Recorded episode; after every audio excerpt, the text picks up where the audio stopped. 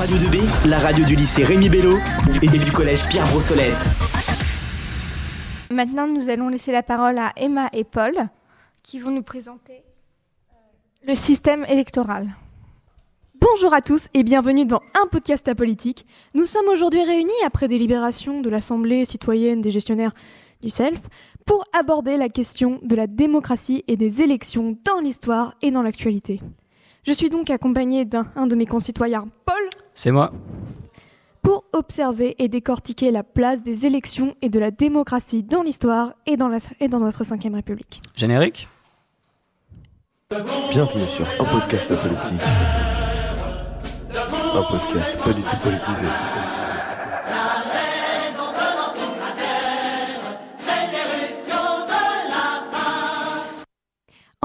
1789, la Révolution française engendre un énorme bouleversement politique qui entraîne la naissance de la démocratie française. Let's go Le but est de rendre le pouvoir au peuple qui a été volé par les méchants monarques par l'instauration d'une république, puis plus tard d'une démocratie, après de très nombreuses euh, complications, les Français ayant beaucoup de mal à prendre une décision. Fou, on n'a pas du tout changé. Mais euh, d'où ça vient la démocratie en fait? Pour répondre à cette question, il nous faut remonter dans le temps.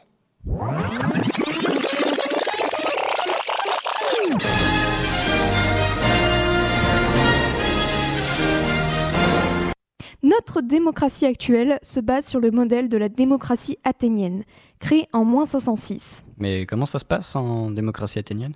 Alors les citoyens se réunissent à l'Ecclésia pour voter les lois, mais également les magistrats, qui sont des citoyens à qui on a attribué un pouvoir politique comme avec l'exemple des stratèges, des chefs militaires qui contrôlent et influencent la politique extérieure de la cité. Ah ouais, ça fait pas mal de pouvoir quand même. Mais euh, c'est qui les citoyens athéniens? Question très pertinente, car en réalité, les citoyens ne représentent que 10% de la population de la cité. Ce sont des hommes libres qui ont fait leur service militaire. Les femmes, les enfants et les esclaves sont totalement exclus. On peut également noter d'autres inégalités dans ce système, les citoyens riches et les citoyens pauvres n'ont pas la même possibilité de se consacrer à la vie politique de la cité. Et on peut également observer des inégalités dans les élections même des stratèges, qu'on pourrait synthétiser en n'est pas élu le plus compétent, mais le plus éloquent. Par exemple, si j'arrive en Grèce antique pour aller à l'Ecclésia et que j'arrive en gueulant Votez pour moi, SVP euh, Oui, euh, alors euh, Paul, tu vas pas convaincre grand monde et tu vas sûrement te faire cramer. Et oui, tu n'as pas le charisme de Périclès. au moins, j'ai pas son blaze. Ouais, c'est pas faux. Mais tout ça pour dire que même le modèle classique de la démocratie a des problèmes d'inégalité dans ses élections. Mais qu'en est-il aujourd'hui à toi, Paul?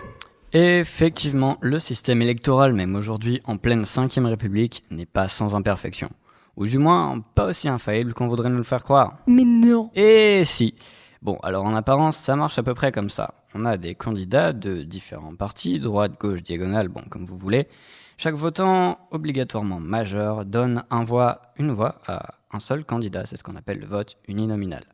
Si un des candidats obtient plus de 50% du total des voix, bon, majorité absolue, tu connais, il ou elle est élu direct. Bon, par contre, si aucun ne dépasse ce seuil, bon, bah, on fait un deuxième tour avec les deux candidats qui en ont reçu le plus.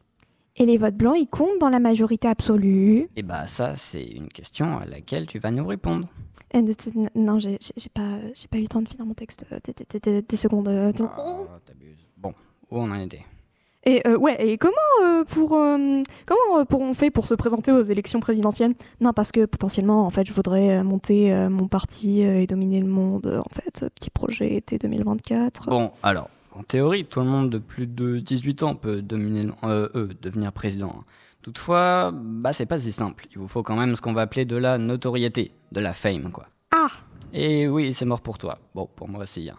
Concrètement, il faut que votre candidature soit approuvée par 500 maires d'au moins 30 départements français différents. Mais c'est pas tout.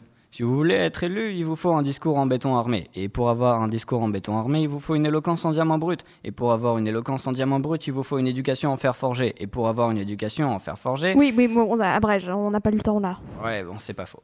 Bon, en bref, c'est chaud d'accéder au présidentiel quand on vient d'un milieu défavorisé. Sauf que bah, c'est pas le seul problème. Est-ce que tu connais le principe du vote utile? Ah oui, je connais ça.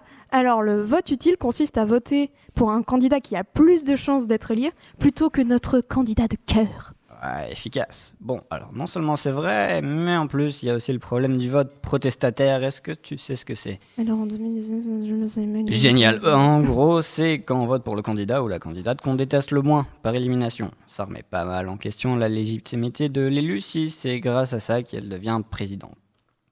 Et on a aussi la question du budget. Hein. En moyenne, plus ça met de fric dans la campagne, plus ça a de voix à la fin. Ça renforce bien le côté inégalité sociale, non? Ah oui, oui, complètement. Et puis, euh, en dernier, bah, on a les médias. Hein. On donnera pas d'exemple, mais ça donne pas mal d'influence à certains partis quand il y en a qui ont des potes milliardaires qui gèrent des chaînes de télé, de radio. Bon, euh, t'as fini ta partie sur le vote blanc? On t'écoute. Oui, oui, Paul, je suis prêt. Alors, euh, parlons du vote blanc. Comment ça se passe en France? Eh bien, en France, depuis, depuis 2014, les votes blancs des citoyens français sont décomptés mais ne sont pas comptabilisés lors des résultats finaux.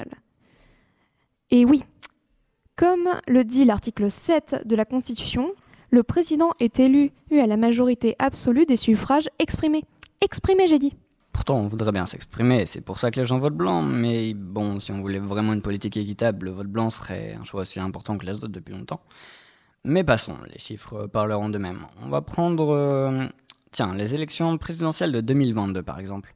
Notre très cher président Emmanuel Macron a été élu avec 38,5% des suffrages, excepté les votes blancs et les abstentions. Bon, la différence doit pas être énorme, si? Eh ben en fait, euh, si. Il y a 28,01% d'abstention et 6,5% de votes blancs et nuls. Toujours pas?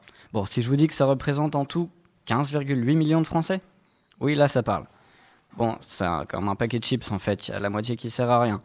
Mais passons, c'est pas comme si on les comptait au final. Ah, parce que sinon, ça représenterait le premier parti politique en termes numériques. C'est pas rien quand même. Et puis, il faut quand même même aussi. euh, euh, et puis, il y a quand même aussi 86% des Français qui voudraient que le vote blanc soit comptabilisé dans les résultats. Et puis 40% en autres pourcents qui seraient prêts à voter blanc. Donc c'est peut-être la preuve qu'il faudrait arrêter de stigmatiser le vote blanc et l'associer à de la flemme. Parce que si les gens font ça, c'est peut-être qu'il n'y a aucun des participants aux élections qui leur, conviennent, tout simplement. Ou bien peut-être sont- qu'ils n'ont pas envie de participer à cette idiotie qu'est le vote utile, qui, je le rappelle, consiste à choisir le pire le moins pire des participants. Dommage. Bien, peut-être juste qu'ils ont la flemme. Mhm, La suite. Bon, alors pour conclure, faites des choix qui vous correspondent. Arrêtez de vouloir voter juste pour un tel, juste parce que vous avez comme point commun le dégoût envers un autre participant. Ayez foi en vos idées, et au pire, si vous n'êtes pas content, bah, présentez-vous aux élections. Oui, non, enfin, si vous avez de l'argent, désolé. Très belle parole, Paul. C'était un podcast à politique. Merci de nous avoir écoutés. Et on vous souhaite à l'avance de bonnes élections 2027 pour ceux qui auront le droit de vote. Eh bien, merci à Paul et Emma.